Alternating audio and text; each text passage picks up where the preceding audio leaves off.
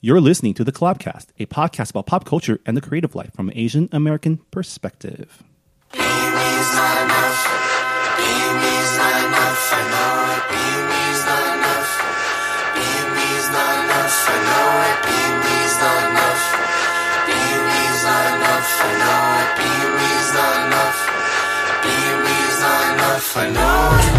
Even if I got Paris to your backyard, London, wonder how your story go. Don't be shy, blow your mind. Where Chicago? I'll bring you back any place you ever want. And hello, everybody. Welcome to the end of no, to the end of end of February. I was about to say November. I was like, where did November why. come from? I was like, where? Ugh. where? Really? It's been a long week since last week. Not really. It's just been a week. Hi, in a week. I'm your host Marvin Yueh. Joining me as always is my co-host Minji Chang, What's up, everybody? and joining us this week we have Jason Lee from the Jubilee Project. Hello, hello. Director, filmmaker, actor. Extraordinaire. Extraordinaire. I like how you added that at the end. Very For nice. myself. Yes. Just in case you didn't know. own Thank it. you for having own me. it. I'm so excited. How's I love going, man? podcasts. so- Yeah.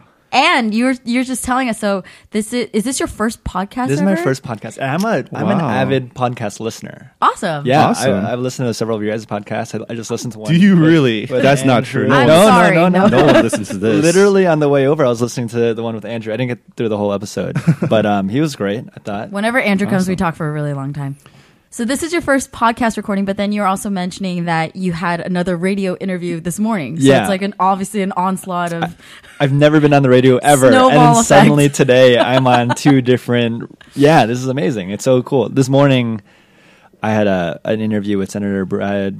No, what's his name? Senator Bill Bradley. very cool. Uh, but they're in the East Coast, so I have to like get up at six o'clock, and Oh, that's the worst. I know, The and not sound like I just woke up. Because people are gonna be like, "This little boy, you just woke up. Yeah. the- Did you just wake up? No." but you did wake up really early. Well, I was so nervous about being like being on the radio and I just would be. having just woken up uh, that I woke up at four, like without an alarm. I was just like freaking out and just laid there for two hours waiting. so I'm when ready. you- I'm ready. I'm ready. So when you have when you have a very important like phone interview or Skype interview, do you Yeah. dress up for that or do you just wear oh, whatever? at home. Pajamas, Yeah. man.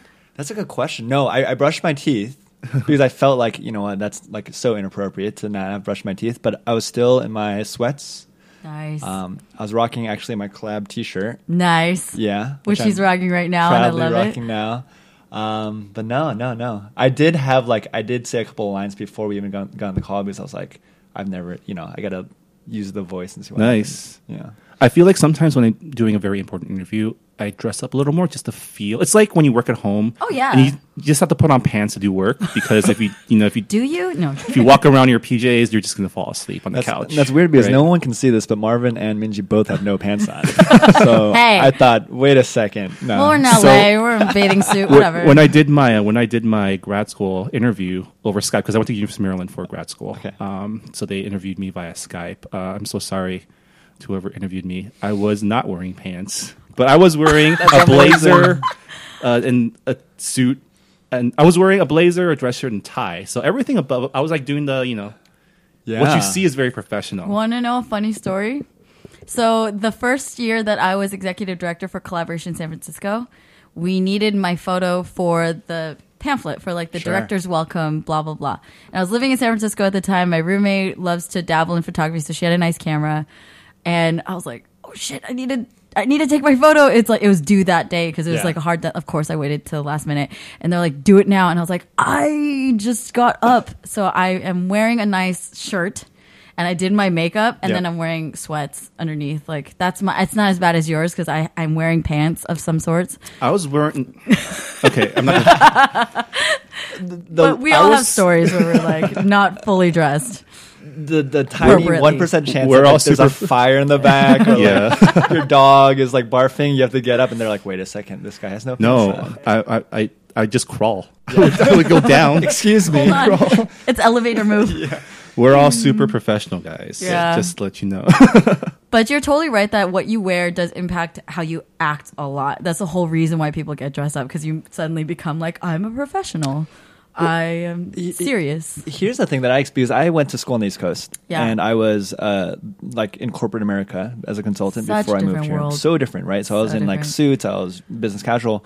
But when I moved out to LA, I realized there's like a different outfit that's necessary for filmmaking, for filmmakers, for creatives. Yes. Because I was kind of wearing like really preppy like slacks and stuff, and I I was getting no love. Yeah, I everyone realized, else can't wait a take you seriously. They're I like, was "What like- is it with this bro?" I need, some like tight jeans and you know flannel, Flannel. like a low Well, cut yeah. shirt. Graphic tees of some sort. you know, I mean, like a lot leather of um, jacket. a lot of creatives have like this just um, antagonistic view on suits. right. So if you look like a suit, man, you're you're, like, you're narc. You're coming to narc on us, man.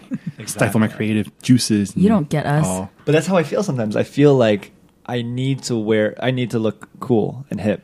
Mm. And you do though. Thank you. Well, it, has been three years. Uh, it's been beaten out of I've, me. I was like, I've learned the ways. it is an adjustment. It's a total culture change whenever Yeah. you come to LA or to Even the from the West Coast bay way. down, like you gotta like you don't wear your North Face anymore, or like I do all on your occasion. hiking gear. I do on occasion because I'm a wuss and I can't handle weather under 68 degrees. Apparently, I I'm a total wuss. But it is. I did notice recently, like, oh, I'm wearing heels for no reason because they just go cute with the jeans, and I was like, who am I? I used to talk so much crap. I was like, We've become them. I know. It's okay. I love I love LA though. I know. I, just, just I do lean love my North Face, but I have not worn that for years. I'm sorry, I've but it was freezing this winter. there wa- were some really cold moments. I was- also wore parka. That's true, but it's been like we're not going to go into weather. Yeah. No, Okay. I refuse. no Each weather, no traffic. Yeah. because everyone else will hate us. Each and every week, we start the podcast out with a roundtable discussion where we talk about the pop culture or Asian American issues or stories that is on our minds. And let's start this week with Minji. What's on your mind?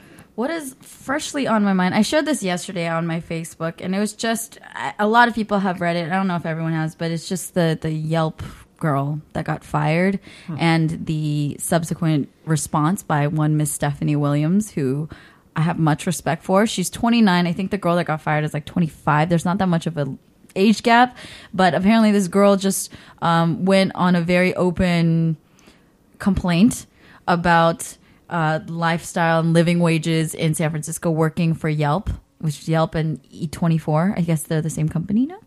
And um, just saying that her life is not sustainable the way that she's been living, that she's super poor and she's suffering in XYZ. And so the response to that, I mean, to whatever degree of truth obviously to like her math when she broke down like how much she actually makes which is like eight dollars an hour after taxes saying that she can't live in the bay area off of this et cetera et cetera. The response from stephanie which i really it resonated a lot with me was just she just ripped her a new one. She just went off about um, the entitled attitude of this young woman, you know, not really ripping apart the fact that yes, it is really expensive to live in the Bay Area, but if you if your attitude is that you are entitled to XYZ like this type of salary and this type of lifestyle and she just dove into it the detail like what is your lifestyle? Do you live with roommates? Like do you, like a lot of people have had to deal with far far worse than you and you're making this huge like production and getting donations in your PayPal to like Really? Yeah. She asked for donations. I don't know if she asked for it, but she, uh, well, I mean, somehow people got access to her personal PayPal account. So there had to be some sort of Interesting. acknowledgement of that. So it's just this conversation between uh, people that are like three, four years in age difference. Right. But, and she's saying, you know, I have been you. I've been a struggling young person. She's a writer, professional Okay. writer. And she just goes off about her life. And so it just, I don't know, being 30 and like working, having worked since I was a teenager and actually, like a lot of it hit home Mm. with like the struggles that you face trying to figure out your career and whatnot.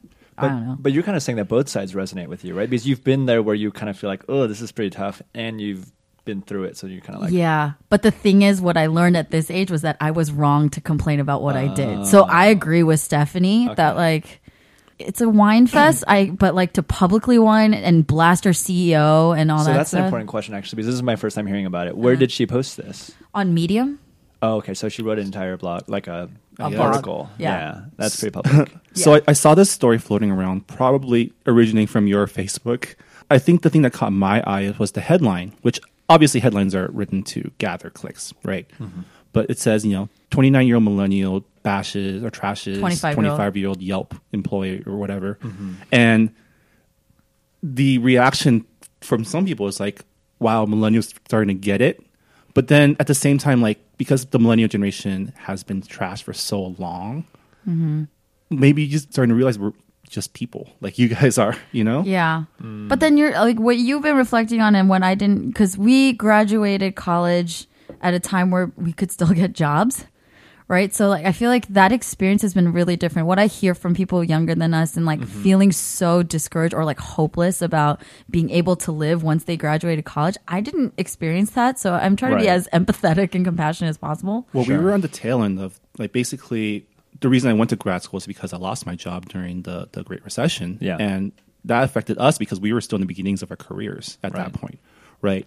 And so that's kind of this discrepancy between our generation say like the baby boomers, right? Where when they had a plan and they can follow that plan and they could be set. You know, if all you wanted was a steady job, good money, like raise a family and, you know, retire when you're 60, everything was in place. For us, what we're starting to realize is we have to start like our generation had to kind of fight more for our piece of the pie. Right. Yeah. Right. Um, and our piece of pie was already a small like Right. portion of the pie because of just all this like we can go into deregulation and, and all that stuff and banking and whatever but the the truth is our generation does have a lot more stacked against us and it's, we're no less scrappy or ambitious as our parents were but we've always been told we're like special or whatever that's like part of our our upbringing i'm not disputing that i mean We are special. Yeah, You're- we you're are special. what are you saying? but then some of us, special. a lot of us, have had to you know nut up and like really try, prove it, Yeah. right? While others kind of just crumble, like realizing that we're not going to have like this set plan that Yeah. we were told A to was going to be C there. to yeah. And some people Get your can, pension and your and this is where we see you know difference between you know like people who can embrace risk and go for it is all right plan a is not working plan b c it is and some people are like well if plan a is not working what what have i been working on for all my life and what do i do now Yeah. You I think it's really interesting because I think the small silver lining that's come out for our generation, because I graduated in 09. So that was like right after the bus, right? So Yeah. everyone's like, oh my God, we're not going to get any jobs. yeah We're screwed. Right. Everyone's like, oh my God, I'm going to be poor Yeah. forever. Yeah. That was the time actually of where all my law school friends got out of law school, and it's like Exactly. all the firms weren't hiring anymore. Yeah. And everything that we had said, okay, A, B, C, D, if we do this, then we will make a lot of money, we'll be successful. Suddenly, none of that was true. And it was devastating in one hand. On the other hand, what was really cool for a lot of people, I think this is what you're getting at, is that it opened up the realm of possibility of wait a 2nd I thought if I was going to be a lawyer or a businessman or a doctor, then I will be successful. And suddenly it's like, no, actually, uh, I kind of want to be a filmmaker, right? Or I kind of want to be an artist, or I kind of want to be an architect, like whatever that is. Right. And I've seen so many more people do some of those things because of that norm has been shattered. So Right. it's more difficult in some way, but it's also liberating, I think, in some ways. For us. Yes. Well, I know. mean, and that's what I really resonate like with with this response to it was that look, no one's saying that what you're dealing with is not hard, but what you're gonna what what will what results you will reap from the attitude that you're complaining, like just mm-hmm. putting on blast that that the company is wrong and that you know da da da da da. Maybe it is too. Like I'm not even taking away from. I lived in San Francisco. It is disgustingly yeah. expensive and i watched it change throughout the course of my entire life how the prices of living costs just rose astronomically and it's still like one of the most expensive places in the entire country to live and for honestly not that nice apartments real talk san francisco's an old ass city okay you're not getting like a nice apartment for like $2000 for a bedroom for real right. so it's not like, and I, I get that, but what she's talking about is work ethic, and what she's talking about Mm. is entitlement, and that's the part I think that a lot of older generation look at younger kids like saying.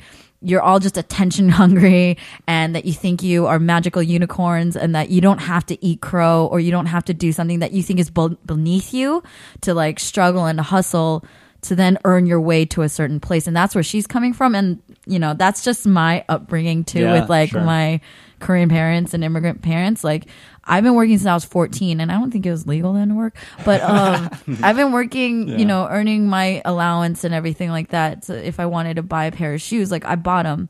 So it's like a difference of Yeah. lifestyle and expectation, but like I feel like girls pain, but just yeah, her attitude, and this is probably her really big wake up call. Like her Oh, yeah. put on your big girl hands Yeah. Mm-hmm. and like deal with it. Because a lot of people have to work multiple jobs. They have to work jobs that suck, and It's tough. Yeah. so I just I appreciate the conversation. Yeah. That's good. that I mean, that's talking the other about. thing that I learned pretty early on with you know Facebook and everything. Is like sometimes I type out something kind of emo, and then I look at it for a second, like I don't really want to say this out loud. Yeah, you know, that's so a really then good point. I delete, Delete it. it, delete, right? delete. I've done that quite a few times. Um, This is the value of journaling, where you go back to like your seven years ago self And and, you you're put it like away. crying. You're yeah, like, I no went one and I like archived my entire blogger from my high school days. Like, life is so hard. I was reading like, who is this asshole? It's because you can you can kind of feel it, right? When you're about to put something out that you know might create some kind of a response, and sometimes you want that, but Mm-hmm. also you should know, like, wait a second, is this beneficial? Like, is this Yeah. actually going to create great dialogue, or am I just putting this out there to be whatever dramatic and inf- whatever? But the the funny okay, so me being the eternal optimist, silver lining to that is that whether you are uh, self aware enough to see that or not, ultimately, if it does create this dialogue or this lashback backlash, I, I, heard that. No, I. we're, not, we're not trying to make that. Make no, that no, one no, no, Someone no, make that into a T-shirt. No, And send it with to with us. Collabcast. Um, but whether you like, ironically, the rest of the world benefits off of your drama Oh, yeah. because we get to kind of observe and be like, "Why are you doing that?" Like, we, probably, we probably all need to go through that too, right? Yes. Like Yeah. just I totally couple times did. in our life, just get really humiliated and just one last takeaway before we move on to Jason's topic is you're right. Everyone goes through these struggles, but in the current age of social media, it's easier for everyone to hear about it. Right. Right. Mm-hmm. All these things used to be like something you would journal, Right. Or go tell your closest friends, mean, it happened, or yeah. tell your bartender, Sure. or like you know whatever. And now there's a way for you to for blast it out. 1.7 million people to And then like yeah, it can the go thing viral is, like that. what we're starting to realize now that we're getting older, you know, and like turning 32 next in like two weeks, Ah. is that man, kids are dumb, man.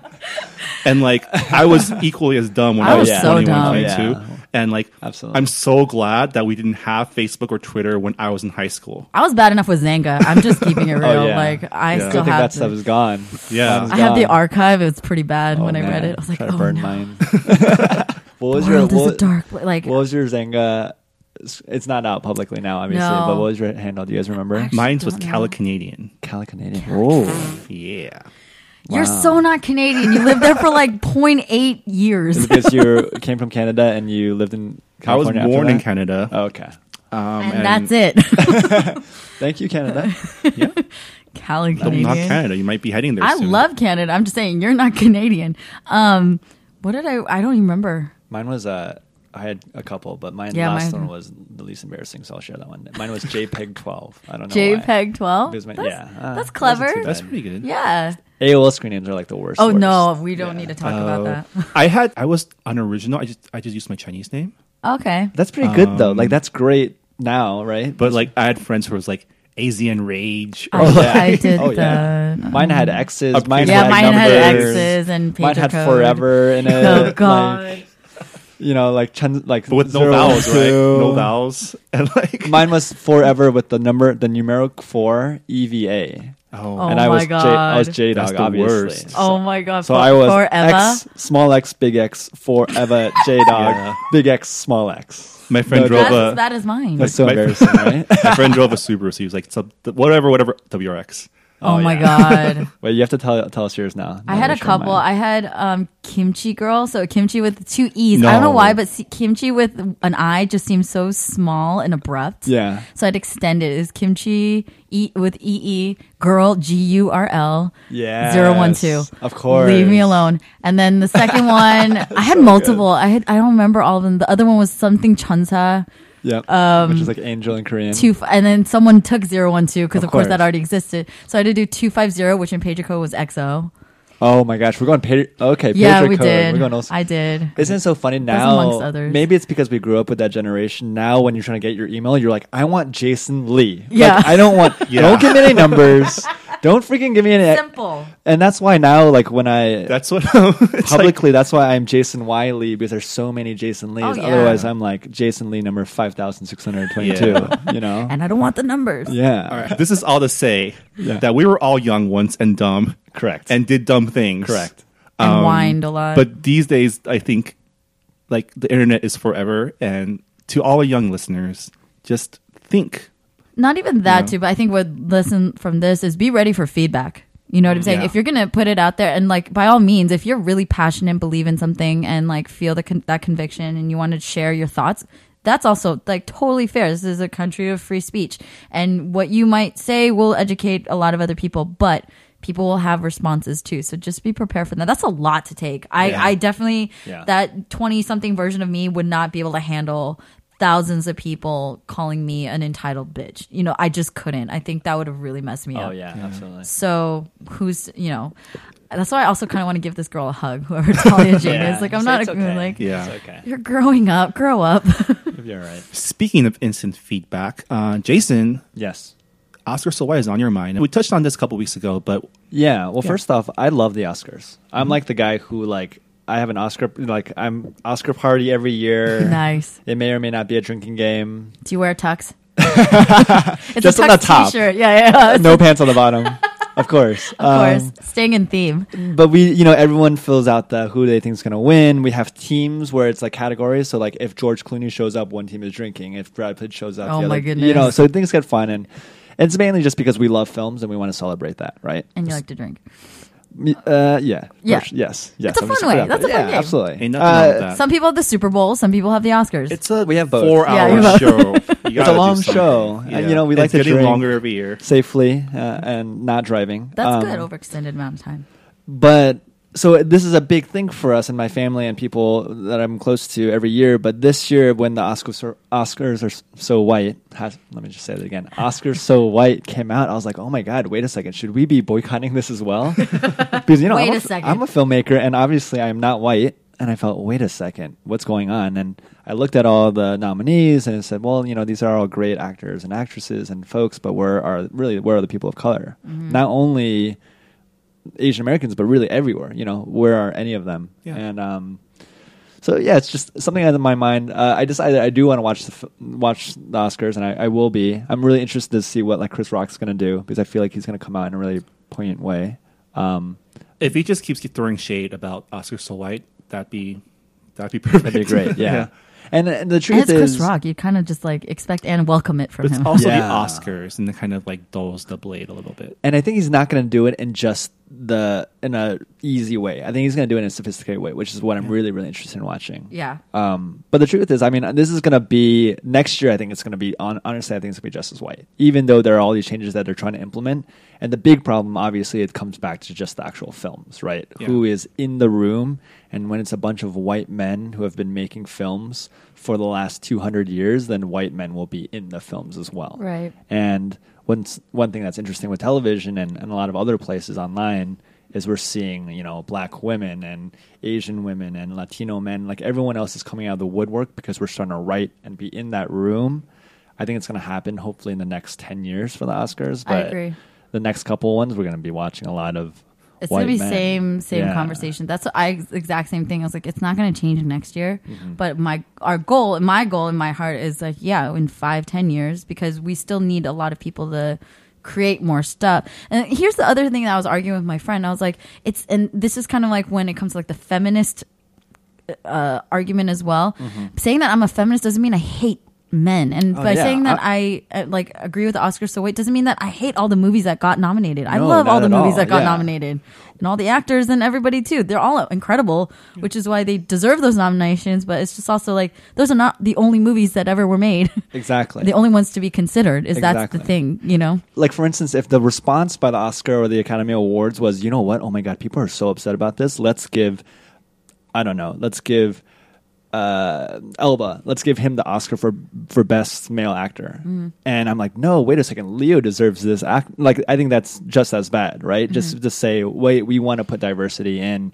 What what's happening is we just need more roles where, and there are great roles where people are just starting to shine, and we need to like see that, Right. and, and celebrate that. I mean, it's diversity is not a quick fix. It's Right. not just like, oh well, you know, it's it's not a it's not a There's no affirmative Yeah. action for Yeah. diversity, right? Yeah. especially when it comes to art when Oscars. everything's so subjective. Mm-hmm. And but I think what people are at, looking for is just some form some form of acknowledgement from like the leading body of what is good in movies. Yeah. And whose like prestige has honestly been waning in the last couple of years too, just because of how the world is sort of moving on without it. Right? Mm-hmm. Yeah. and like personally, I didn't. I don't know if um, Straight Outta Compton makes that top ten list, Mm-hmm. but definitely, I feel like uh, Michael J- B. Jordan in Creed definitely deserves or deserves some recognition as a Mm-hmm. nominee. You know, Yeah. because that was a really good movie, and maybe the fact that it's it was a Rocky movie kind of did it a disservice. But then Sylvester Stallone got the nom for best supporting actor. Yeah, so yeah. For me, it was, it was because I don't think Idris Elba was nominated, was he? From uh, No. Beast of No, No. Nation. Have you guys seen that on Netflix? I have been trying to build up the courage because I know my heart's gonna be. it's so intense. You I've have to be prepared for it. Like you can't just be like, why. "Hey, let's watch this." I know. because that's what happened with me and my friend, and we were like, "Oh my god." Like no, I'll watch Love Actually for the 80th time instead Right. because I can't handle this right now. Right, but this he killed it. He kills it, and you're like, oh my god, this is the same guy who's like in The Wire, and like Mm-hmm. He's so good. Um, I don't know if he wins the, the Oscar, but he should be nominated. I think. So Yeah. yeah. we'll see. We'll mean, see. yeah. He was there's- also in Pacific Rim, the greatest Oh, movie yeah. of all time. I did not watch that. It's pretty bad, but awesome. I was about to say, yeah. I stand by my. I don't Uh, know, but you know what's funny? In light of the Oscar so white controversy, which has been an ongoing Sure. conversation for a while now, but USC just released this study, this official study, which is so funny that I listened to it on NPR yesterday, and then people were talking about it on the radio while I was driving. I heard someone mention it, and now people are sharing it on on Yeah. Facebook and whatnot. I'm like.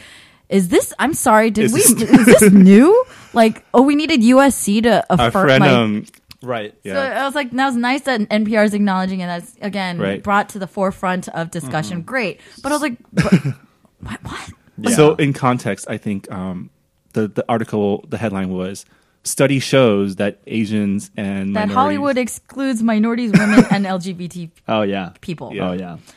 Okay, thank you, USC. no, but seriously, thank you for them for, like putting it in a study and making it official. But Yeah, like. because now that we now can reference it. Right. Exactly. Because you do need data. I'm sorry, I'm a total nerd, UC Berkeley nerd, but I, I say get give me the facts, and they'll give me a catalog. Yeah, we made this many movies. Yeah. and how many people like how many movies had people of color? This many. How many of them had speaking parts? This many. Yeah. How many of them had significant screen time? This many. How many of them were not sexualized? This many. You know what I'm saying? It's crazy. And even USA Today uh, on Monday, yesterday, they had a front page article about Oscars and about how like they they graded every production company.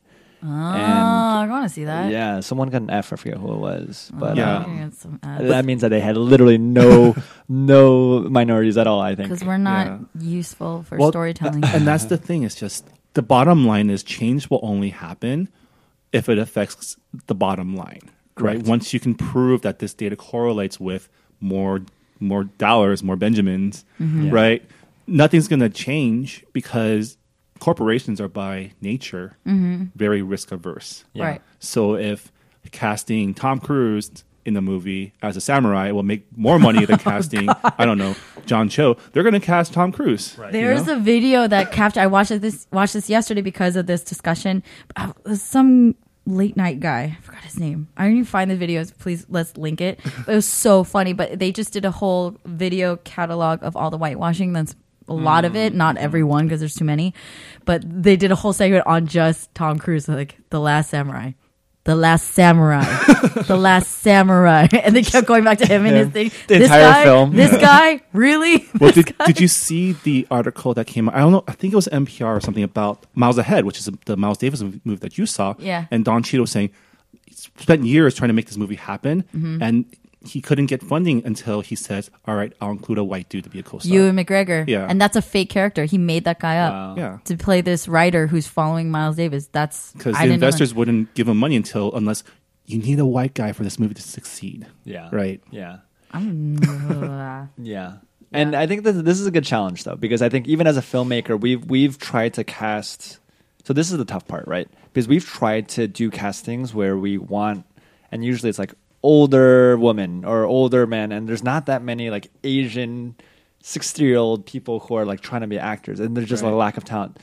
And the great news is now there's like this great wealth of talent that's coming up, and I, th- I think so. On one end, we as creatives have to be better and just be excellent, so they we have to be in it, right? Right. And then the other end, with our money, we have to speak to and say, you know what, this is important to us. Yeah. Right. Like I don't want to see another samurai who doesn't look like me when you know that's like my background or my Yeah. heritage. Well, you can always go as Yeah, Ethan that- Stars and cast your, your own parents. Yeah, Right. His dad's hilarious. Honestly, I'm his mom get was kind of a- not so good, but I've been His pushing mom- my dad. I, I feel the same way. but she's endearing, though, because she's knowing, not- Like, yeah, knowing that's oh. I know, I know. knowing that that's his actual mom made it okay. Yeah, Yeah, that, right. that's what was the saving grace. if you didn't know that, you'd be like, who, who cast her? yeah, But um, But the dad was yeah, our friend great. Andrew Ahn had the same issue with casting the parents for his new film. because he wanted actual Korean Right. parents, and Yeah. that was not easy. How many Korean parents are actors? Uh, unless they're like working on my super dad. big, super super big, right? Yeah. And there are obviously super talented people there, but they're too big sometimes for even these independent films. Yeah, So, yeah.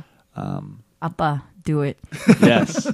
oh yeah, he's a devoted Right. listener to our No, podcast. he's the one who's Oh, is he? rejecting my interest in film. Minji Abonim.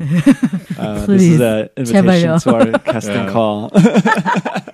Uh, but it's good to see you know people like Andrew, people like Jason, just Yeah. putting stuff out there, creating stuff, and you know, the thing is, as we continue to hone our collective skills, like more stuff's going to be made, more opportunities for more um, diverse narratives out there, and sooner or later, like we'll flood the market with our stuff, right? Um, it's getting harder and harder to ignore diversity, and that's that's a good thing. That's a cool thing. Get your feet in the door, peoples. Make your own. Do it. Both. Yeah, But it's like make your own, and then you will, in the larger context, yeah. the door will be swung open. Yes.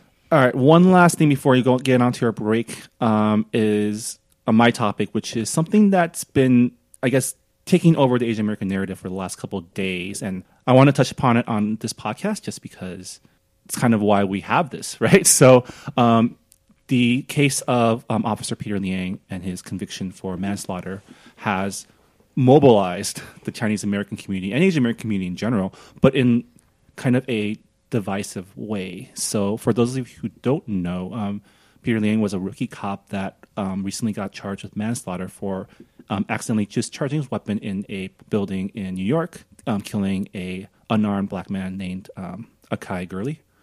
Just last week he got convicted of manslaughter and basically this past weekend protests all across the country um, took place. Basically the biggest mobilization of the chinese american community or the chinese community in america since vincent chin right? Yeah. there's two sides in this um, narrative. One side is saying that there's injustice in this conviction um, because peter liang was is being made out to be a scapegoat for police brutality and that he was hung out to dry by the system. And the other side is saying, well, justice is served, like just because he's a minority or a minority another unarmed cop black killed, man. yeah, doesn't make him any more special than other cops who did Mm-hmm. the same thing. You still on Facebook. If you're an Asian American, there's no way you missed Sure. this story because Yeah. it's, it's everywhere. And Yeah. But- yeah. Um, what are your guys' thoughts on that? Uh, do you have anything to say? Because Yeah. Yeah, this uh, this is. A, I mean, what you're getting at. This is like a really tricky issue. I think, or I, mm-hmm. I feel super torn, mm-hmm. and and here's why. On one hand, I'm incredibly proud as an Asian American that there is a response. Um, I think it's so hard sometimes for the Asian American community or the Chinese American community or whatever community um, to be vocal and to say, stand up and say, you know what, this is we feel really strongly about this. Yeah. we've got to speak out, and I'm very very proud of that response. On the other hand, I'm torn because I don't necessarily, you know, actually, I think a lot of the signs that they're using about this is a tragedy, and we feel for both families, I think that's pretty well thought out. But part of me, I think, feels sad that our response is so. Part of me thinks like, man, this is part of a larger issue of you know Black Lives For Matter, sure. and Right. why are we coming out just in this little sliver Right. when it With happens? so much to- vocal- yeah. yeah. Yeah. So I get, I think yeah, that kind of there's a way to go about this that is literally coalition building. Like you Right. can bring people together against like this issue that's become a bigger, bigger issue in the Of last couple police of years. brutality. That's But it kind of feels like there's this still this disconnect between like we want to be active for this cause. This is our cause. and I think there's a really big gray area. This is why it's so tricky. That it's not like uh, if you if you picked any Asian American person off the street, I don't think there'd be any person that'd be like, oh yeah, I'm on that side versus that. I don't think to to lump every Asian American person into like they're oh they they all care just because this guy was Chinese and because they don't care about the Black Lives Matter. Like that's why it's so murky right now. And even like Mm-hmm. what Jason's saying, like I feel really torn about it too, because it's really weird that when I first saw headlines about this entire trial to begin with, to, and I can't, this is just my gut, but when I saw that he was potentially, I was like, he's going to get convicted Yeah. after uh, how many police policemen or, or like law enforcement officers have gotten away with no indictment for very blatantly violent or you know negligent behavior i'm like why in my heart of hearts did i know that this guy's going to go to jail right. that was my immediate reaction before there was any conviction there's something really shitty about that And it, I understand actually the point, and it definitely resonates with me. Why is it that all these other cops, nothing has happened, right? Right. And on both sides, you can say, wait a second, why is justice only exist in one in this particular scenario? right And one thing that I think is actually really great about the dialogue that's happening, it seems like for the people who are even on uh, the, the Liang side, they actually are not saying no, he should be acquitted of everything. He, they're, they're saying there should be justice brought to him yeah um, maybe not as severe, but across the board. And, and I think that's what's missing is it's not okay. I think in any scenario, in my mind, at least right now, that uh, a policeman is like killing an unarmed anyone. Yeah, like I agree. That doesn't I seem okay. agree. And we can't ask for justice in one scenario and not justice in another. And we're just seeing injustice everywhere. Mm-hmm. Uh, and with race, it becomes even more complicated. Yeah. it just seems so convenient with the timing of everything too just like what was happening in the context of when this whole shindig was going down with peter that part of me yeah i think so he was he's he's being used as a pawn like Yeah. politically to make a statement to like oh we are bringing justice about pr- but why'd you choose him out of like all the Yeah, sure. uh, millions not millions that's being real dramatic but like you know so many other cases. I mean, part of us probably they didn't they didn't expect Asian Americans to like be Do you think able to organize, Do you or think so? I don't know. That's kind of like the That's like- conspiracy theory. Right. not conspiracy but Because that's like there's poss- truth it's to that possible. because we don't the rally whole mono minority myth is all about just how we're compliant, we're submissive. Yeah. we're- Okay, and it's also, a myth. Okay, I'm saying like this is my argument too, where it is a myth because well we know because we're friends with people who are very outspoken, articulate, intelligent, and and will take a stance on things, right? Sure. But let's look at numbers.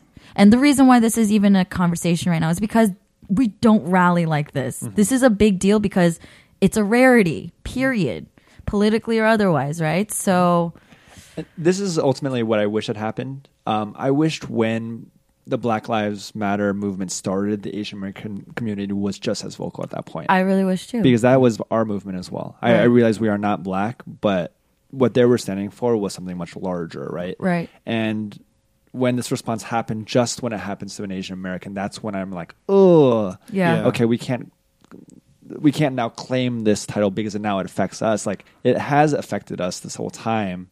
It's kind of weird to insert ourselves a little bit, but I don't know. I see. I definitely see both sides. I don't know if there's like a clear and easy way to come out of this. I agree. um, I think what I mean, obviously, what we hope for is clear and civil dialogue between the parties, so that we all end up more educated. And the truth is, the Asian American community, like, there is a vast majority of people who like have never engaged, um, never felt the need to engage, and probably don't have, you know, the experience or the language to kind of express what they're feeling, which is why we're getting all these like miscommunications, right? Yeah. Where it kind of feels like the protesters are saying, well, they didn't get convicted, so why did he get convicted? Right. Where what they they're actually saying is there's an imbalance here. There's Right. an injustice that's Right. happening Right. in general.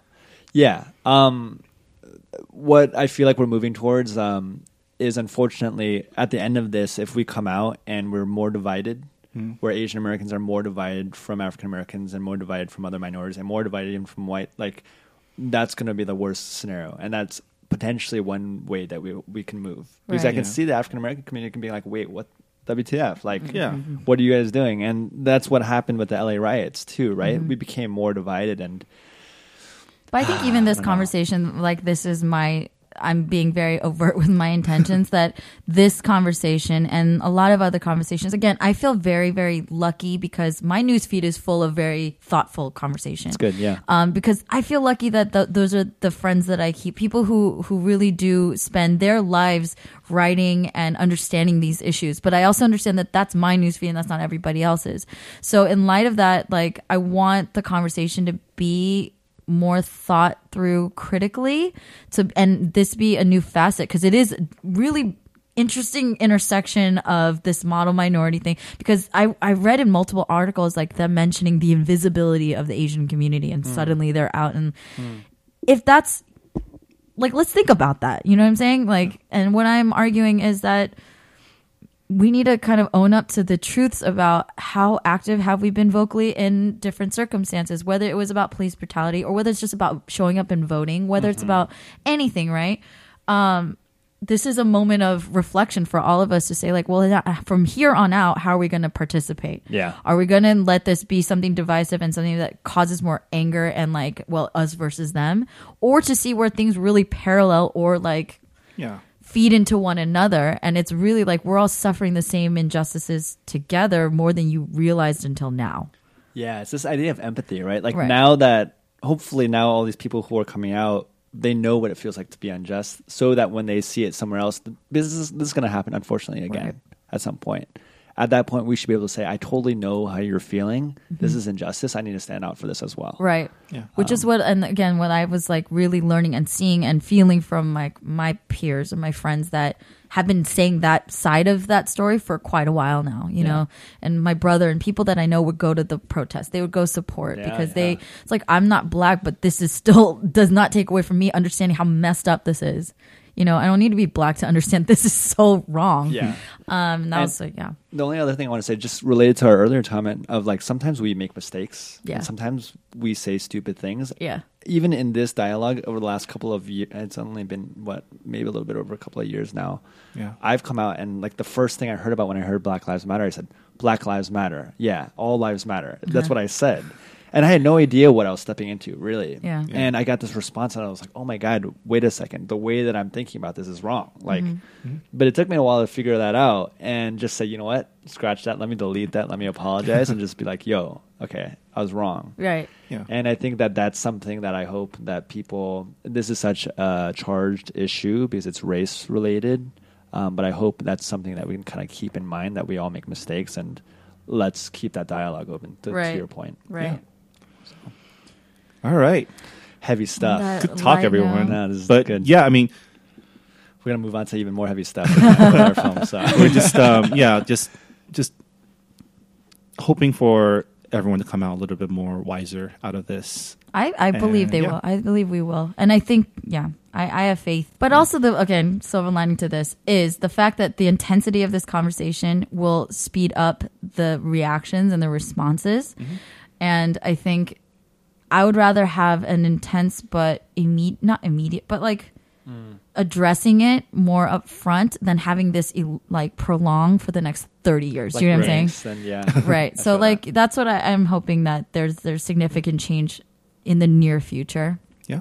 as a result of this conversation and the forthcoming conversations this is not the end of it All right. Well, let's take a quick break. We'll be back in a few minutes with more from our friend Jason. Brb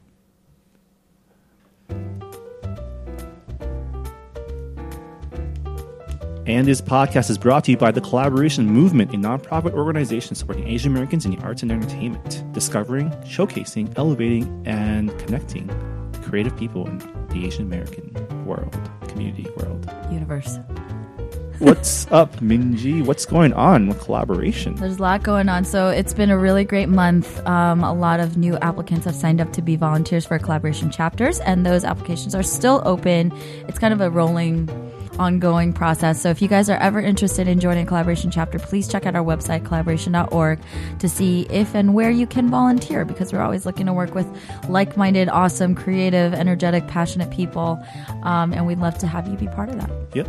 We're also recruiting for our editorial team if you're into writing blog articles about the Asian American community or the cool people that are in it or the cool projects that we're doing or cool, cool, cool. Your word man Um, You can send us an email at blog at collaboration.org with your resume and your writing sample, and we'll be happy to give you, we'll be happy to talk to you.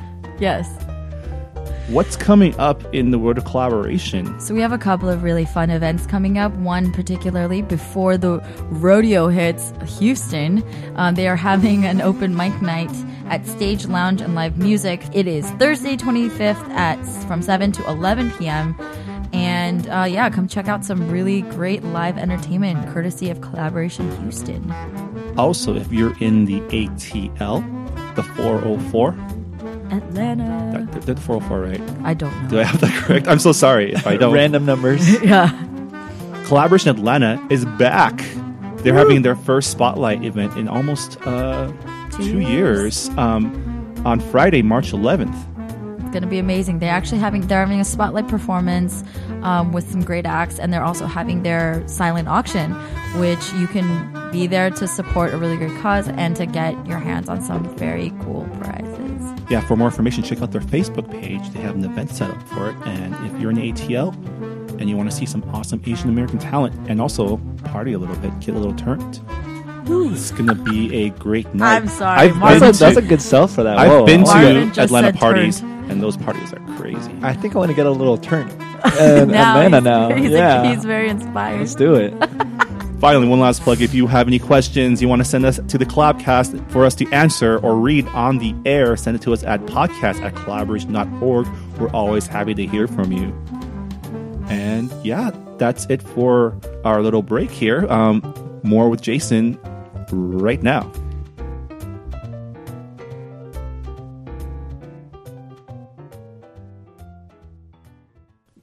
Welcome back to the Collabcast. Uh, my name is Marvin Yueh. I'm your host, along with Christine Minji Chang, or just Minji Chang, because Christine is slowly dying. Oh, that's so sad. That's all right. Well, you, you killed her. I didn't kill it. She withered away. And we're here with our friend Jason Lee from Jason Y. Lee Jason Y. Lee. Jason Y. Lee. from the yeah. Jubilee Project, um, who has just finished successfully. Com- well, it's not It's done not yet, finished. It's No. but has completely um, reached his Kickstarter goal for admit- reached their his goal. latest movie, That's right. Save, My, Soul, Soul. which is a documentary about human trafficking in South Korea. That's right. Yeah. That's if you didn't think we get any heavier, We're going heavier. We're, We're going, going there, guys. you were wrong. Oh boy. Well, okay, before we get into that Sure. topic, I mean, um, you know, for those who, ha- I'm, there's a lot of people who've seen your videos, obviously, Mm-hmm. but they might not know the story behind the creators behind it because they might have just seen the videos and Yeah. felt all the feelings Sure. that uh, a lot of your videos are so good at imparting with with the audience. Um, how many years has it been now?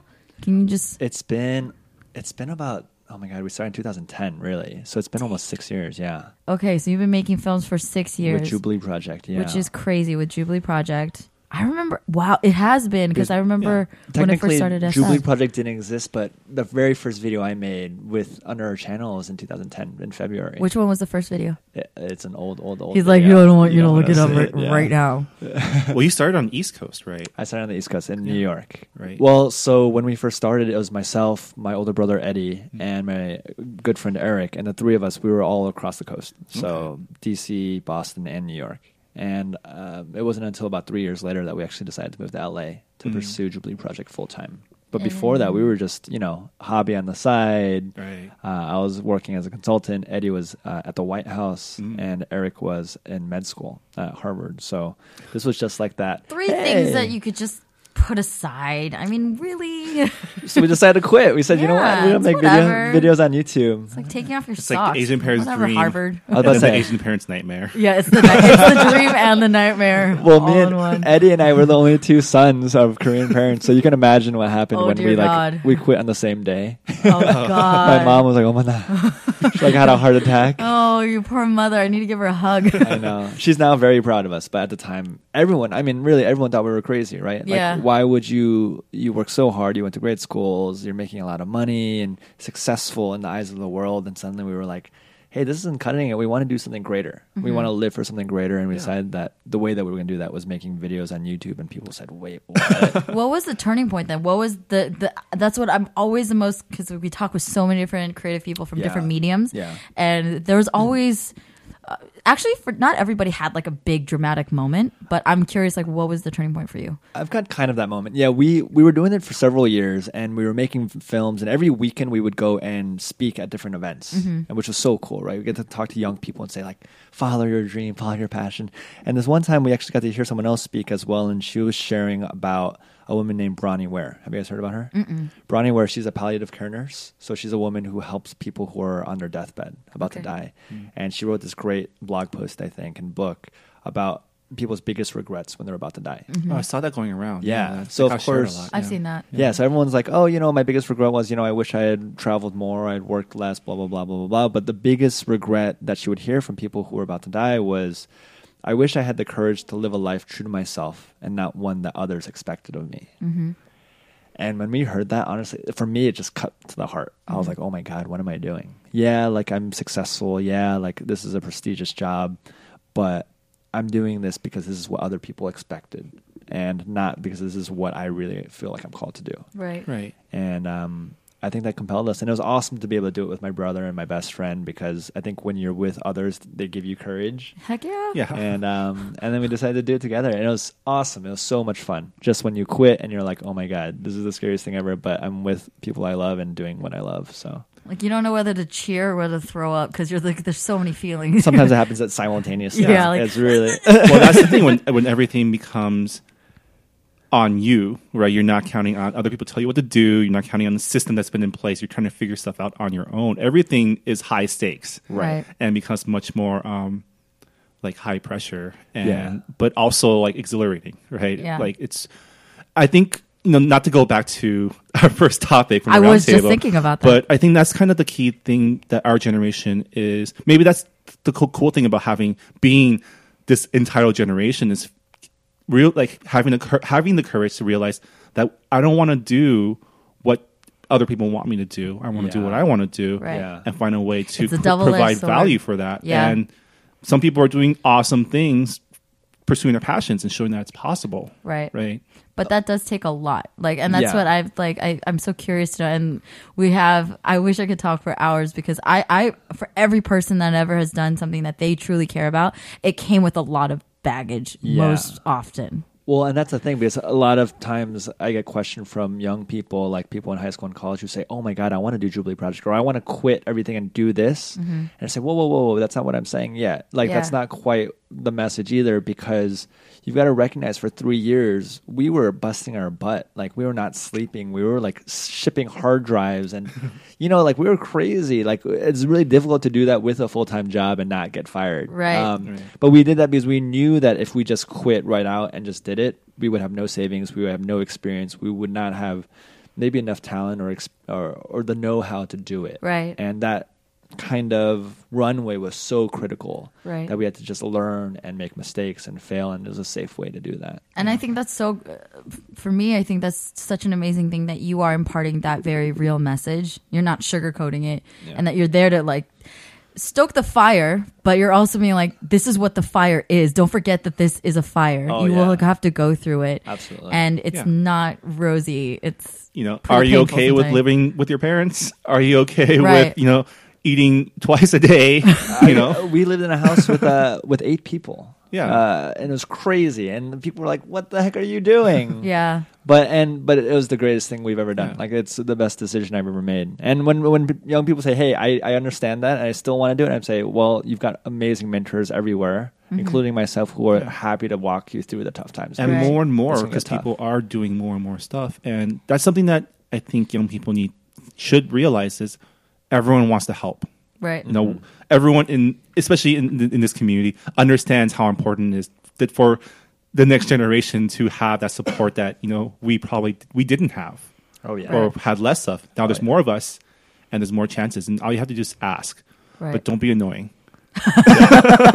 if, if you're putting the yeah i don't know if you're putting the work in, then we will help Yeah. you. If Yeah. you if you want me to give you a job, like just to give it to you, it's like uh maybe you've got to prove something. But Yeah. uh, if you're if I see that you're on mission and you really are focused and you know what that means, um, absolutely, I will do everything I can do to help you. And we've done that with collaboration too, because we've had so many really dope. Like they don't end up being the creatives necessarily, but they are leaders. They're the people that will they'll go out and inspire the people. But we're also like you got to follow through. You can't be all words and Oh, be yeah. all passion Yeah. and then not show up to meetings and the you know like in our ways we deal with that a lot too, where people Yeah. are like, well, I want a good recommendation letter. I was like, for what? what did you do? yeah. So Random aside, I love collaboration. Oh, thank you. Let me just put that out there because you know, from way back, collaboration was one of like the early voices for the community, right? Of uh, empowerment through entertainment. I'm not sure if that's still the tag, That but is. And now we're literally voices over the internet. now I'm You one are of the hearing our voices. voices. yeah, I feel empowered. um, no, but it was cool. It was cool to see uh, creatives and, and people just doing what they love and were so talented. And it, it was such a great platform. It is such a great platform for people, especially early on, to like get out there. And, and so many of the influential people in our space now, you know, have that background of collaboration. Yeah. So and it's also a I'm good place proud. just to learn about everything goes into being creative. Like it's Yeah. not just like the idea or the talent, but it's also I came out the of the people, womb the people and working the stage, people working the sound, people Right. setting things up, people organizing, people getting money, people like. There's a lot of different. There's a lot of ways to use all these skills that we've been trained to do, but for something that's more worthwhile personally. Right. Right. Which is why, like, the learning experience, what I got to learn through collab and doing all these things, it easily translates to my respect for people like you that are working in filmmaking because we understand what it's like to run any sort of production. Yeah. But to make a project what come from an idea to reality, from uh, just storyboarding to editing, and then distributing out to the universe and letting it have with it what it will. Mm-hmm. That's incredibly hard work. It is not some sort of like picnic where suddenly you had ideas and then all of a sudden all this money came to you and all of a sudden all the equipment came to you and all the most talented people came to you to be part of it and Yeah. it's not that simple so that's you know my compliment back to you Yeah. is that the work that you've done and i'm sure the development that you've experienced over the last six years of like going from your first video to now and now doing this documentary has probably been like tremendous like ups and downs Oh, and yeah. triumph and failure oh and yeah, definitely. Also, I want to note one of um, one of the first videos featured um, the sh- was the short film debut of our good friend Slim. oh yeah steve Oh yeah, I was. He played your brother or something? He did. Yeah, And yeah, I, You know, I don't act very well, but he was great because he. um No, he was great. He He's a was very animated fellow great. Big to work Brother's kind of his like the b- role he was born to play. He's Yeah. pretty good. He was great. he did such a good job, and um, yeah, we had a lot of fun. That was the first time. I meeting feel him. like he's always trying to Big Brother everybody, even Yeah. even. he is but in a really loving way and he's an only child which is the funny Is thing i think he's always just really craved that younger sibling so we are all his younger sibling thank you steve yes. That's so funny we need to pull that video up Yeah, yeah. The film's Jay's called. like, "No." It's called Dear Daniel. Okay. Um, oh my uh, god I don't know. My acting in is like pretty questionable, but uh, he he makes a really he does a good job. very cool Yeah. i want to see it Uh, cool enough, even despite how bad, and this is, I don't know, I don't know what this is a testament to, but despite how bad of an acting job I do or whatever, still somehow that film has been really, really influential for people's lives, like young people who are struggling. And, and that's the point is like, at the end of the day, yeah, I am a filmmaker. Um, but the larger purpose of Jubilee Project is not just to make films, but we want to inspire a movement of change makers, right? Mm-hmm. And I think Yeah. that's what collaboration is about too. So I feel like, you know, we're running together in this. for sure I mean, art's powerful, and like I know we seem down on the whole Hollywood or like America thing, but the fact remains that America is one of the only countries where you can be an artist and be able to say anything. Like, there's mm. so many like oh, countries yeah. that like you can't really say what you want to express, and Yeah. you know that's something that we are like hashtag blessed to be have here in in the states, right? but can take for granted too. Yeah, so definitely. it's something to acknowledge that it is it is a mm. luxury compared to a lot of contextually speaking with the rest of the world. We're very very lucky, but that's why I think again and despite comes, all of the responsibility. Yes, exactly. so that's why I think, and this is what my argument with my dad was because my dad is just so against me being in entertainment. Period. He's like, oh, so you're basically working with like prostitutes and drug addicts. You know, I'm like, and my thing with, and that's his, you know, always been his view, and the fact that I said I wanted, to, I didn't even ever say the words I want to be an actor to my dad because I was like, I can't deal with that.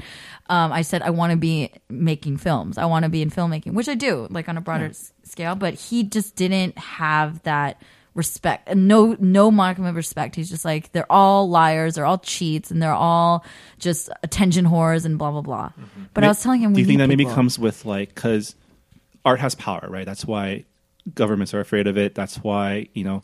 That's why people like you doing what you do, I'm pointing to Jason, is so important. Um, but it's also like it can be used as a tool, right? For sure, I'm sure, like you know, our parents grew up in the era of like propaganda. right? propaganda like and i think the resounding thing that people still see and i don't think again unless you're really in it on a very superficial level you could just look at me like violence and sex sells it still is the same thing today so if you're going to look at a very superficial level which my dad does not give a crap to understand all the inner workings or go to sundance or anything like that Yeah. he's going to be like oh god that's what you're trying to get into do you know what i'm saying so See, so my dad loves that stuff. Like he can't But stand wouldn't- like but the he- talking movies. But, but- give him explosions and Yeah. like zombies. But or, if like, you were a daughter, if you were his daughter, I don't think he would. You know, that would be a completely. That's a whole other topic. But um, but that's what I'm saying. Like I was, what my argument to my dad was. We're we're still arguing about this, but I was saying we need people with integrity and with a good with good intentions, people who are smart and who are passionate about art and creating things of value. If you're saying that that's your view on Hollywood, which I'm not saying is completely wrong. But in light of that, then you need people who are who have a Berkeley education. He's telling me I'm wasting my my degree. I was like, no, No. I want to use it to like Yeah. whatever good I can provide in whatever way. Like, and that's my argument back. I mean, That's you have rebuttal. films like Spotlight, which is Oh, a yeah. great film about like the topic is heavy, but it's a great film about like the power of journalism. Yeah. Right. Right? Good journalism. You know, not like the the the cable network stuff that we're we're used to, but Mm-hmm. like actual investigative journalism, like bringing out the truth. And there's been Right. movies about like network and stuff that are satire or like critiques on journalism, like the Sure. flaws of you know sensationalism Mm-hmm. and all the brainwashing that we're trying to do on a daily basis with like everything. But you know, I actually think this is like this actually does bring me back to the documentary that you're making, which is right. A It's been ten deal. minutes since we no, but like it, it really does because what you're making right now for I mean, personally really hits a very strong nerve. Mm-hmm. And I rewatched. I had watched your uh, trailer back when you guys first announced it, which was like two years ago. Way long It was a ago. Two while years ago. People are like, what took you so long? But I rewatched it yesterday, and it got me all the feels again. And it's you know that's this again. It's a reminder for me the power of media Yep. and what what stories are still untold or Mm-hmm. what stories are being told but not getting attention or what have you there's so much stuff out there Sure. Um, so i'm just like i'm curious how that has been and now that you're at this final leg of the not no it's not final i feel like you still have We still have got kind of a journey. yeah you got a Um, ways to go It's been pretty crazy. This whole journey has been crazy because Yeah. really this has been like a three year undertaking. And, and to your point, we're not done. Yeah. Right? And it's mainly crazy because I have never made a feature length anything before, let alone feature length documentary. And it has by far and large been the hardest thing I've ever done. Right. Like hardest process and the hardest creative process and everything, raising funding. Um, but it's been really rewarding. Um, the reason why it's so hard on so many levels is because this issue is so complex. Mm-hmm. And we never kind of set out to make a documentary. We were always going to make a really short piece, a short, maybe 15, 20 minute piece. that would have been so challenging Yeah. Yeah. Right? Yeah. Because it's so complex, right? Yeah. And then we, we went to Korea the very first time we came back with 500 hours of footage. Oh And we said, and this incredible story, we met these beautiful women and uh, beautiful girls, really. They were young girls and who had these horrific experiences. And, and we wanted to do it justice. And we said, okay, I think actually the best way to do this, even though it's going to be way harder, is to make a documentary. Mm-hmm. And we were like, even two years ago when we put out the trailer, we were like, okay, we're nearing the end. Let's let's put out this trailer and like get a little buzz around it. And we had no idea that it would take another. We went back to Korea several times after that, Uh-huh. And now um, now we think at least we've we've shot everything. We've got like rough cuts of it. We're we're getting much closer to the film. nice Um, but this the reason for the Kickstarter was wow, there's so much money that goes into it on the back end, and um, yeah, the reason why we're so we're so excited, we're so grateful that we even hit this goal. But the reason why we even have stretch goals now is, is like, oh my god, this this is far more expensive than we even expected too. But um, it's been tough, and uh, it's tough because it's a heavy topic. Um, honestly, it wasn't a topic I knew that much about prostitution and, and sex trafficking. When we first got the email from this pastor in Korea, I said, "What Korea?" Like honestly, I'm Korean American, you know, and I'd been to Korea. Like most of my family actually lived in Korea, my extended family, and I'd been to Korea like so many times in my childhood. And I had thought about prostitution. I thought about places like Amsterdam or Brazil or even Atlanta, like all these places. But for some reason, it just never occurred to me that Korea, this magical place with with kogi, like like Korean barbecue, Bright lights and Wi-Fi everywhere. Exactly, and and PC bangs like that. This would ever have prostitution, and when we start to see what we saw and learn what we did, it just broke our heart. Mm-hmm. It broke my heart. Um, and the challenge is that in Korea, prostitution and really what is sex trafficking is is really rampant. Um, and there are hundreds of thousands of women who are there who are victims of sex trafficking, and not only that, um, this kind of culture around paying for sex is so common Right. and, and pretty well known, but also still kept uh, a little hush hush. Right. And um, that that's been a little heart- heartbreaking as well.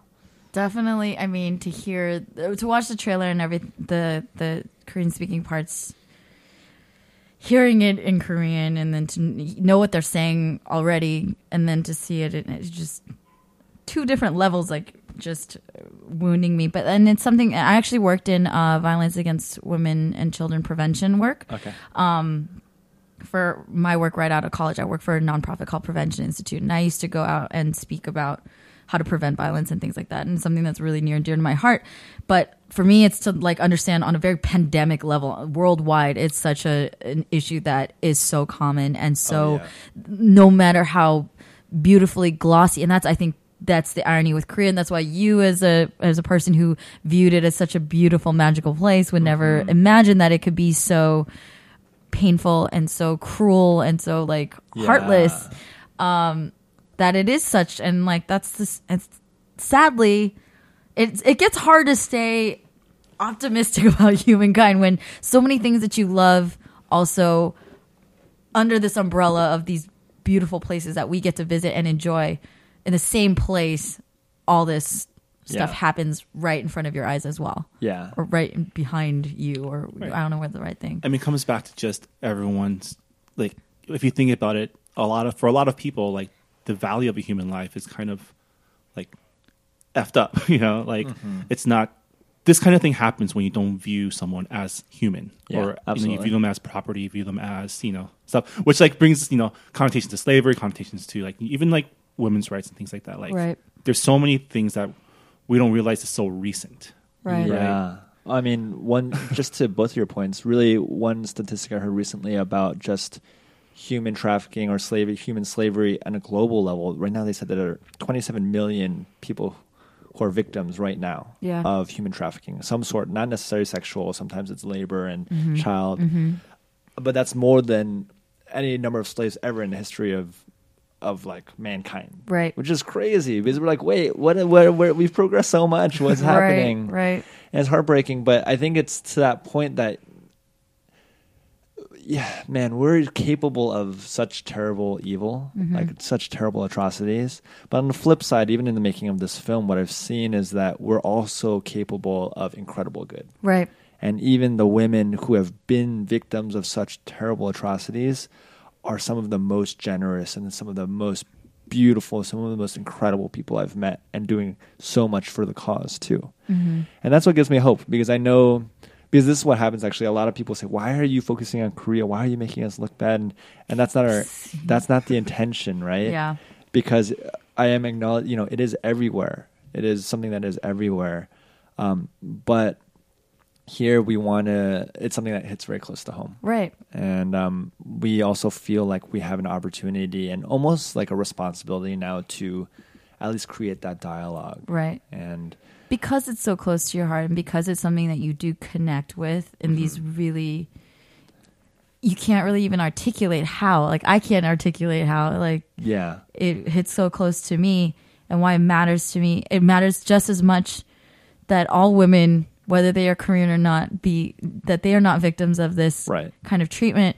But if this opportunity to d- tell that story came in fell into my lap or like this came Right. to you came to me the way that this pastor came to you with this story and with this plea or with this request or whatever it was mm-hmm. that he approached you with why it's a simple yes or no question. You're either going to say yes i'm going to go for it or no i'm not. And if it does resonate with you then of course there's going to be people who are going to be terrified because they're going to be essentially put on the chopping block. And that's a very big part of the korean culture is like you don't talk about anything that makes us look bad makes you look bad in any way Well, I'm just saying, you guys are pretty much describing the plot to Spotlight right now. Yeah, basically. Well, and No one else is like that. It's just the Catholic Church and it's just Korean people. And this was the most bizarre part for me actually was when I first started hearing about it, I was really, really heartbroken, right? Um, not only what happened to the women, but we started hearing the statistics about the men in Korea. Yeah. And they say um, over 50% of Korean men have paid for sex at some point in their life. And and we think actually that number is actually much hi- higher than that. Some people say I was about eight out say, of ten, like, nine out of kind of low. ten. Uh, the majority of men. And at first I was like, what the, the, you know, these men, and I was like so angry. And then I took a moment. I was like, wait a second. I don't think I'm actually any, like, I'm not any better. And actually, as I look around my family, even all my cousins and my uncles, I'm like, oh my God, like, yeah, we can be really upset about that, and we should be. But these are people I know, and that's when I started to realize that we're each capable of that. I, mm-hmm. I really believe if I was born and raised in Korea, I would be paying for sex. I would be, think nothing of it, and I know that just even the things that I've done, I'm like, man, I could so easily fall into that, and that's because it's a normalized part of the culture there. Exactly. It's not seen as I think people know it's kind of bad, but everyone does it, so it's okay. Right. Like what can we kind of Unless somebody shines a light on it. Right, right. so do exactly. Yeah. Um, so our, our message not of like shame and condemnation. Right, it's right. more of hey, we're all broken. Like I am just as broken, and I am just as really just as guilty of doing terrible things. Um, it's just we need to be able to say, hey, this is not okay. Right. Like we're we're we're treating people, Marvin. To your point, we're treating people like things and objects, and not as people who are supposed to be loved. Yeah. And that's like I think this is actually funny because I was having a completely separate conversation with a friend about siblings, younger siblings, and um, he I'm just not naming, but I'm just put this out there as this hypothetical but real situation of um, siblings Let's that call are him Barney. Barney, Your friend Barney. Barney's brother has been getting high a lot, right? And there's a lot of uh, controversy about weed and like its safety and um, its uh, you know ju- acceptability as as a recreational drug. And this his brother is in college and things like that. And we just had this long conversation. And the, I think if we had had this conversation even five years ago, I think I would have been really of a different mindset, just because of how laws have influenced our you know acceptance of this being something okay to just do if you do responsi- responsibly and legally, etc. But we're having this whole conversation, and the main thing that we ended up talking about in general was the idea of consequence, and like to say that everything has a consequence. It's like whether you address it or not, or whether you bring it to light or not, it has consequences. So this action of whether you're doing drugs or you're like you know use, treating people as objects, it it's not going to happen in perpetuity for it to never have an effect. Mm-hmm. And the thing that I always like really try to bring it back to humanize it with violence against women because people are like, well, that doesn't happen. I was like, the statistic is three out of four women experience abuse in some Oh, yeah. form, whether it's financial, emotional, like or physical or sexual abuse.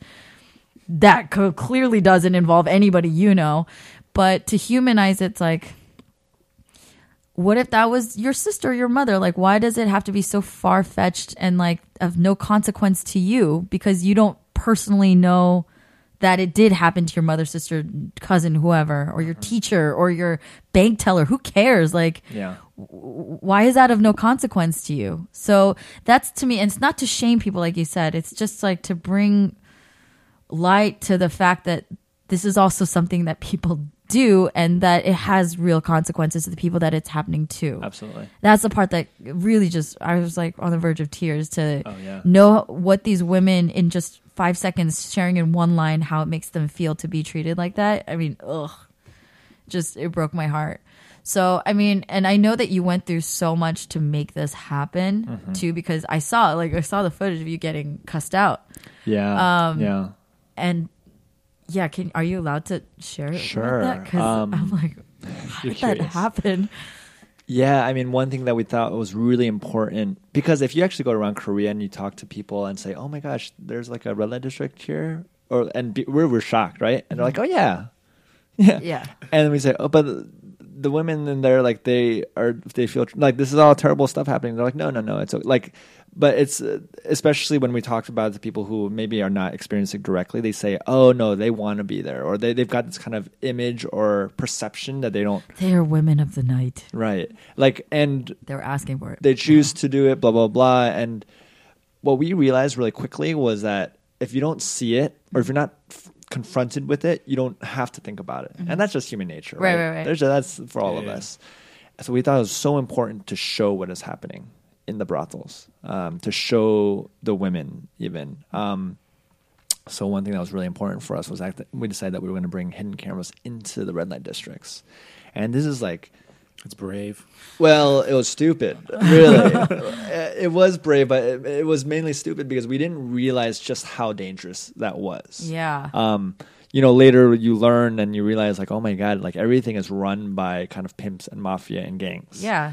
And if we were caught, I think it would have been really, really tough. Um, and we were nearly caught once, but um, we felt like it was so important to go and do this. And yeah, probably the, the clip you're probably referring to is in in our Kickstarter video. And there's these two men, and they're they're like, "Do you have a camera?" on?" I think we were asking so many questions because we wanted to hear the perspective.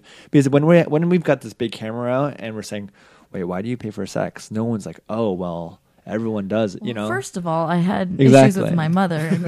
right I was but rejected. but when we were in the red light district we realized that all these men they thought that we were there paying for sex too so Yeah, they're like oh yeah like you- you want to have a good time like and they were chatting there's like you know it's like unfortunately it's like locker room talk Mm-hmm.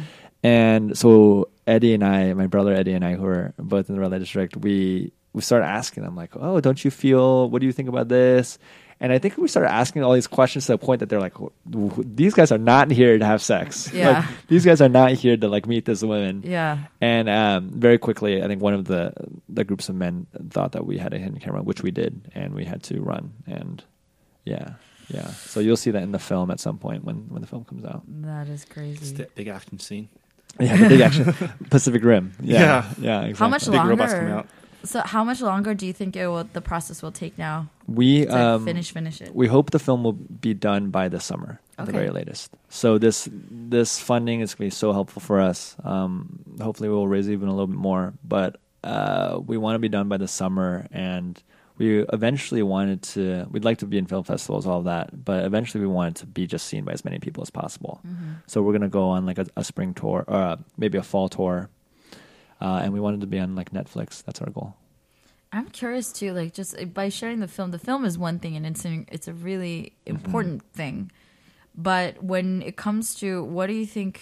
And I this is a really big question. Yeah. But like, what can be done Yeah. to stop it? The Yeah. exposing thing is a big deal. It's a really, really good question. but there's been a lot of exposure for a lot of other. Um, I mean, so many like it's everywhere, everywhere, which is so sad. And It's a good question, and it's so frustrating because there's not always a good answer. Yeah. Um, and the reason I say that is because if there was like one law that we're like, if we change this law, then everything will be better. Uh, there's nothing really that's like a simple fix. It just Um, pushes it more underground too. yeah, and actually, Yeah. the laws are actually written pretty well now, which is really fascinating. But what good is a great law and great whatever if none of the people who are enforcing the law actually believe in the law? The Right. policemen or the prosecutors. because they want to have access to. oh yeah, because it's like very intertwined, right? Yeah. It's very kind of corrupt in some way.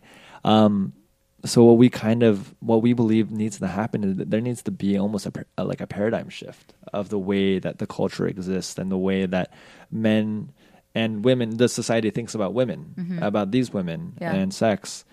How do you do that, I right? Right. That's- Like I don't know. Um, because like South Korea has a woman president, so you know, solved, right? right, you would think. we're good Yeah. now. You would think, and, and But I mean, it's the same thing with like you know the Catholic Church started going through reforms, and you know their, their new pope kind of kicks ass right now. I love the new pope. Um, but it took like this big scandal, and it took you know one thing we we all say that Koreans have a lot of is pride, right? Cultural pride, and maybe this is something that you know would hurt their pride so much that they want to change. I mean, that's one one possible outcome, but the other outcome is like doubling down on Oh yeah, Yeah. I mean, I think we're we're preparing, and we kind of know that this is inevitable. That there's going to be a backlash, lashback. lashback, Yeah. Shush. a lashback, hashtag Horrible. lashback, lashback. Um, but that, I think that's inevitable because obviously this is not like uh, something that Koreans or Korea or even me as a Korean American I'm proud of. Like that this is happening. Of course. Um, so we know that there's going to be that kind of response, but I think ultimately it's gonna. If there is a big response, it's gonna be worth it. Hopefully, Right. because at least people will be talking about it. At least maybe we might be able to move the needle in that way. I and they'll probably really see it. that can. I mean, Netflix. Netflix is in Taiwan. I don't know if They just came into yet. Korea. They yeah, just yeah, came they're expanding crazy. So And here's the thing. Actually, there's power of there's been some documentaries that have been made on this issue, but no one will watch it. Right. Like no one in Korea will watch it because they're made by Korean filmmakers and and they they've kind of already kind of dissociated. They're like, ah, yeah, we know what that's about. And Yeah. but I think for better or for worse, because we are Korean Americans and this coming from a Western standpoint, yeah. there's this kind of like, ooh, there's a whole other level that's what that's what i'm saying like on a personal level i can i can feel the i have anxiety thinking about what kind of response there'll be but again my mind is always remains hopeful that the response to whatever degree of intensity in whatever direction will prompt more of a response of people feeling braver like I want the people because I know that there are people who know about it and hate it as much as Yeah. you and Yeah, I do. absolutely. But they they feel powerless or they feel like, well, this is just how it is. So what am I going to do? Right. I'm going to stress out over something and like kill myself or something I can't change. Or or the people that are victims or you know their relatives or their friends or whatever former victims or people people who have a change of heart in in, in light of like coming face to face with what they're doing Yeah. there's so many different things but yeah i stay hopeful that whether it's korean or whether it's thailand or amsterdam whatever Sure. to recognize and then empower the people who would not have otherwise spoken mm-hmm. to suddenly be like not okay with it not partaking Yeah. not okay yeah. And because that's, you need that that's why really this is all contingent on a movement of people who are standing up and saying no. right Right. And, and even if it takes 20 years at least it's starting to move the needle like you said yeah, yeah. So uh, one of the great things is we're seeing even just with this Kickstarter, the response wasn't crazy. Like I think we hit 50% within 3 or 4 days of announcing. nice And I think for me, that was just a, and it wasn't because I think people were like, we love Jason, we love Jubilee Project. It wasn't because of that. It was because people were saying, oh my God, this is an injustice. I want to stand up against injustice. Yeah. And um, I think if enough of us do that together, then we can create some change in Korea and around the world. Word. Yeah. awesome. Well, looking forward to watching that film. Thank you. Yeah, for anyone else who still wants to be involved, we've got a week left on the Kickstarter. Uh, if you heard about it here, please let us know and hashtag what collab Collabcast. Collabcast. Collaboration. Yeah, Collaboration, collaboration. yeah. Either of those. Say Minji sent you. minji yeah, exactly. uh, just so we can show jason you, y lee sent you Yeah. show you some love as well. But uh, we're so grateful for anyone who just joins the movement because I think it's so important, no matter how much the amount is. So No, thanks for sharing this. And honestly, I'm like, I'm just amazed to like know you and see all the work that you guys have been doing. But this is like a really big one, and whatever we can do to help get the word out. yeah, thank you. Yeah. Well, on that note, let's move on to emails. We got an email from our friend Alvin from SASE. What's up, Oh, Alvin? I love SASE. He uh, Society for Asian Scientists Yeah, and shout out. Engineers, y'all. They're great. Alvin writes, Hey guys, I'm a couple episodes behind, but I recently listened to the episode where Minji incorrectly stated that the Iowa Hawkeyes are the Buckeyes. Leave me alone. As an overtly proud Buckeye myself, I was fairly offended. I can see how the whole Iowa and Ohio and Hawkeyes and Buckeyes thing can get mixed up. But man, do I get UC Cal Berkeley mixed up with UCLA That's when because- talking about Bears and Bruins? These LA people, they think. I, so I'm from the Midwest. Uh-huh. I'm from. Are you? Are you? You're from the Bay. I'm from the Bay. Where, Marvin, where are you from? I'm from You're from like. I'm from LA. Yeah, LA. Yeah. Everyone thinks. Everyone from LA thinks everything in the middle is just this one blob. And it's all the same. I'm from Kansas, so everyone's always like, "Oh, you're from Kentucky, right? Like you're from Arkansas." And like, Kansas City Orioles, right? Am I right? No. Oh, I'm wrong. Baltimore Orioles. we just City, won the World Series. I'm Kansas sorry. City Royals. Royals. Kansas City Royals. I'm sorry. Okay, so Alvin, I'm, uh, Alvin, I'm right there with you. You gotta stand strong. I'm not proud of this. I apologize. Sorry, all right, chill, Alvin. Go back and eating your, your chili spaghetti, whatever you guys have there. The oh, skyline they're smack stuff. talking now. know. At least I'm coming from a place of uh, being apologetic.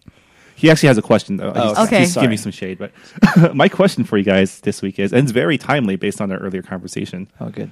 What is the best and worst hashtag teen slang, and why? I don't even. I can't Oh, keep up. hashtag teen slang. You just told me about one today. Oh, the The damn Daniel. Damn Daniel. Oh my god, that was stuck in my head for a week. Is Yeah, that awful. the worst or the best? Because I haven't The decided yet. worst. I don't know.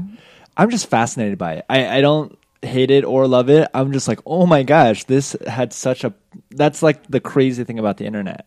Well, they need something to freak out about. Right. You know what I'm saying? I feel like that's what the internet has shown is that everyone wants to like crowd around something. I just watch something I- happen. yeah, and right? just go. I "Ah." enjoy learning the newest teen vernacular. What are some of the new hashtag fleek, hashtag sus? I bet hashtag- you What was the last Fleek one you is already Fleek. gone. Sus. sus? What is Sus. sus? sus is the new like shady. S U S. Yeah, it's things short for suspect. Can you like use that that is in a? sus. Oh. like how we use we would use the word sketch. Oh, it's kind of sketchy. They would see the kids nowadays hella sus. say sus. oh man, it kind of sounds like a, it sounds like a bad word though. I, mm. Yeah. that's mad sus. But that's yo. why it's so oh, appealing Oh, I to the like that. youngsters. Turns, turns not even it anymore. but not. It's lit. Lit. Now it's lit. You gotta be get lit. Let's get lit. I don't. I kind of like how it. do we know these things? It's great. It, it, I- through osmosis. I don't know. I've got a couple of cousins roommate. who have to ask every once in a while. What? Yeah. I looked up. Oh, this shows how. Hello, fellow young people. Let's play some Pokemans. I know, right? Like my job is like social media, right? Movement creating, and I literally had to look up. This is so embarrassing. I was like, "What is this key emoji that I'm seeing everywhere?" Right? Do, do you guys know what I'm talking about? Like the No. keys to Is success? turn? No. Oh, you guys don't know. No. So you know? Are you guys not Does seeing it mean this? turned? there's like an image of a key that people are just post and i was like where is this coming from where does this originate because people continue to use it even like kind of big names and it's from uh what's this guy's name dj is it dj khaled oh we're gonna sound so old like so not with it Hello, And fellow people. He's like a Snapchat like phenomenon, huge, huge, Khaled, huge. yeah. yeah, and he talks about the keys to success all the time. I guess. So now instead of people saying the keys to success, they'll just use that key. emo- You Because guys, typing is just so hard, guys. You guys didn't hear about this? Wow. Okay, I feel less. I feel less bad, but this now is you a just schooled us. it's a thing that's happened. I, I think it's almost passed already, almost because this was a couple months ago, but I had to look it up. Back in my day, we Okay. used to just use like we we started the LOL. It still lasts to this day. That's true. timeless. That's timeless teen slang. now it's just lulls. we got the burbs, the BRB, Yep. Yeah. Yep. the um TTYL. No one says that the anymore. two like uh, hat things that indicate anime happy eyes. Yeah. Yeah. That's If good. you, yeah, you'll see use that. But Are now you it's just emojis. That's a, it's a whole other world. Are you guys in the GIF game? I know some people call it GIFs. GIFs. GIFs. They're not graphics. They're uh, graphics. Yeah. What do you What- mean? Are we in the? like some people I know are so I would almost call it fluent in using They're so GIFs. fast too. Yeah, like they it's almost as if so I'll be texting someone and they'll send me back a, a GIF or a GIF, whatever. I'm on I GIF think- is a brand of peanut I'm butter. on team GIF. I, I don't know why. I, know Kinda, I've, I called it that too. but they'll send back one that's so relevant and pertinent to that that you guys are moment. monsters. And um yeah, it's just it, that's a big thing. Some some 13-year-olds listening is like, "How old is this Oh no! I assure you, no thirteen year olds listen to this Okay. podcast right now. Okay, if, am I hitting the right demographic that like everyone else not- is like, oh, that's what that key If is? you're a 13 year old, I applaud you for making it through Send us an email. We want to hear about what's sex your- What's trafficking. yeah, Well, I want to hear about what are, what are we missing? What? Yeah, I don't even know. That's. I feel like I. I I'm, I feel like I'm out of date with like 20 I'm not year-olds, too, educated so. enough to answer Alvin's question. Hashtag sorry, not sorry. well, random story, but like I speak a lot at universities and high schools, and usually when I'm talking, I'm like, I get really excited, so I'll be like, oh, y- the young people, we're creating a movement. and one time during the Q and A, someone raises their hand, they're like, how old are you? You're not. Oh, And that was the first time I was like, oh my god, we're not together. Like they see me as an old man now. Oh. because I, I I think I look pretty young. So mu- usually people are like, "Oh yeah, like you could be a student." Yeah. I think when you're talking to other Asians, they can see right through that. Oh, yeah, I it's see. different Like, when just- you, it's different when you're talking to Asian the way kids. like That's we probably fair. talk and the way that like it's like we were saying like the reason why we think young people like we now realize we're dumb as young people is because we're not old. Got it. And Got we it. That's true. The uh, benefit of perspective and oldness. the oldness. bubble has I'm burst. just gonna start using the word "sus" all the time. we should. It annoys them. Oh yeah, It Oh, make- it drives them oh, uh, crazy. no, In particular, when you do it, Marvin, because you say it with such contempt. There's like an underlying contempt. We're gonna we're Hello, fellow us. young people. Are we fleeking out today? Shall we go and get lit. get lit? That's how he says it. People are like, man, we're like that old uncle now. Like you know that weird cousin that's like, oh my god, please Did stop. you really just say that? Stop it! I don't. Yeah. I'm not related Can you to you. not be with next to us? Go away. Some people can pull it off, though. I cannot. But Yeah. some But you can. still do it. That does not make you. I'm still stop. cool. I'm still hip. You're oh, no. so jiggy with it. Jiggy with it. Oh my god. That's all. You're like 20 years old. That's Ish. so old. Some people Well, thank you. don't know that Will Smith even raps or used to. Anyways, well, thank you for the email, Alvin. It really made us feel really old. Thank you. Mm. Thank you very much. And that'll do it for this episode of the Collabcast. Jason, thanks a lot again for joining us. thank you for having me. Um, if people want to find more of your stuff, where can they go? Uh, if you want to learn more about the film, uh, go to savemyseoul.com, Seoul, S E O U L, dot com, and then just Jubilee Project. We're on Instagram, Facebook, Twitter, and subscribe to us on YouTube. Awesome. We didn't do this in our announcements, but if you are so inclined and enjoyed this podcast, please share Oh, yeah. the Oh, link yeah. and share this with your friends. Totally. I totally- Follow. Is there a collab cast? We have a hashtag Handle? that's been going on. Oh. People We have a hashtag. it. We have. Um, we're Okay. on Stitcher. We're on iTunes. We're on um, Clammr. Clammr. We're gonna be on Google Music. Uh, we're on TuneIn. Okay. But you can always find us at collaboration.org. That's Yep. where Marvin puts up. Follow All the our links. RSS feed. And yeah, if you're on iTunes, I almost thought you said give our sus feed. I Did you thought he said that too. I was like, is that the correct usage of that word? I know. I was like, wait, that doesn't sound right. I'm oh. totally cool, guys. If you're on iTunes, um, give us a quick review and a rating. Um, nothing less than five stars, though. Is that right? Yes, please. we've been getting a lot of five star ratings. Thank you so Thank much. you. Yeah. good, good. I, I, as far as I know, they're sincere. Yeah. I have not done that yet, so I will. I will Aw, come thank back. Thank you you. so much. Yeah, I'd be like that one episode with that Jason Y. Lee character. 56th episode. That's the best episode, obviously. you should delete that one. No. Hashtag, hashtag obvi. I'm such a loser. Anyway, we're going to close with that. Thank you guys for all your support. Yeah. We love you. Thanks again to the Playwrights for letting us use their songs for the intro and outro. Um, the song is Backyard Paris off their new album, Jane's Dad's Cadillac. And that'll do it for the Collabcast. Thanks for listening, and we'll see you all next week. Bye. Peace. no offense to my defense, but no offense, the view was better. Even